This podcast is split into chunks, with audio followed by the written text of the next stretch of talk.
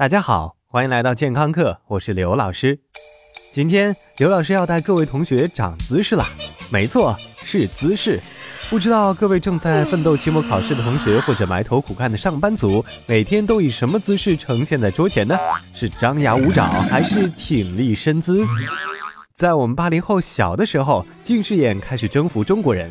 那个时候，很多关于坐姿的说教，比如什么手离书本一尺，眼睛离脑袋一寸，注意力离身边女同学零距离什么的。不管我记得对不对，当时的正确姿势还是有人听的，不过大部分人都没听。以至于现在小伙伴们一靠近书桌、办公桌就东倒西歪。什么？颈椎、腰椎有问题？这可不是今天的重点。今天我们要说的是姿势影响你的心情。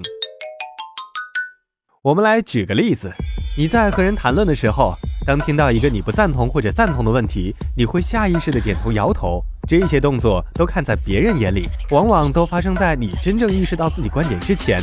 这不是精神分裂，这是你身体的两个系统反应有快有慢，只是平常我们都注意不到而已。在丹麦科学家的延伸研究中，也就例证了为什么运动能够缓解压力，让人更开心。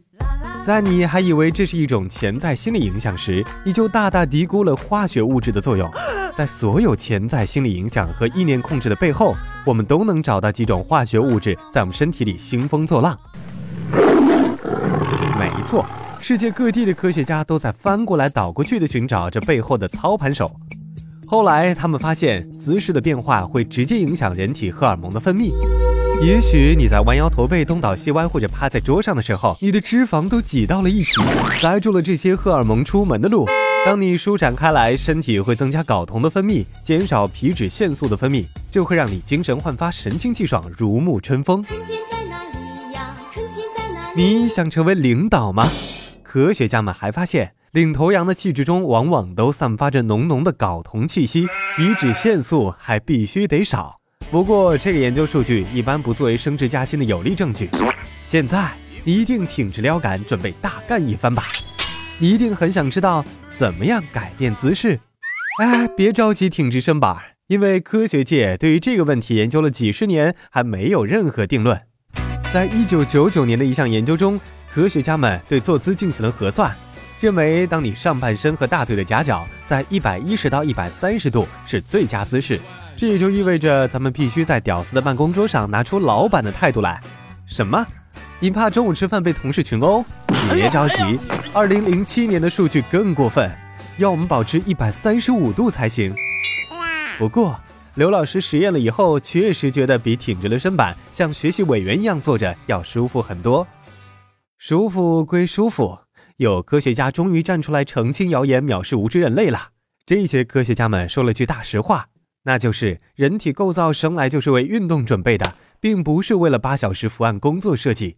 所以，正确的姿势那都是谎言，最多只能比错误的姿势减轻痛苦或者延缓磨损了。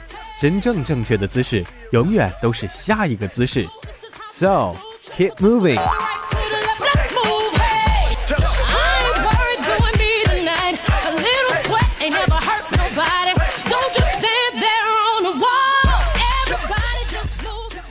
不过，如果你不想整天昏昏沉沉、懒懒散散，记得舒展舒展身体，千万不要弯腰驼背。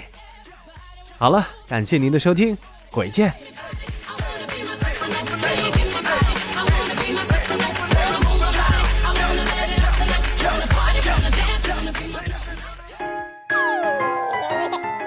收听完健康课，您还可以在微信中搜索“健康课”的全拼，添加刘老师的健康课微信公众平台，获取最新节目更新以及最潮流、最无底线的健康知识。回见。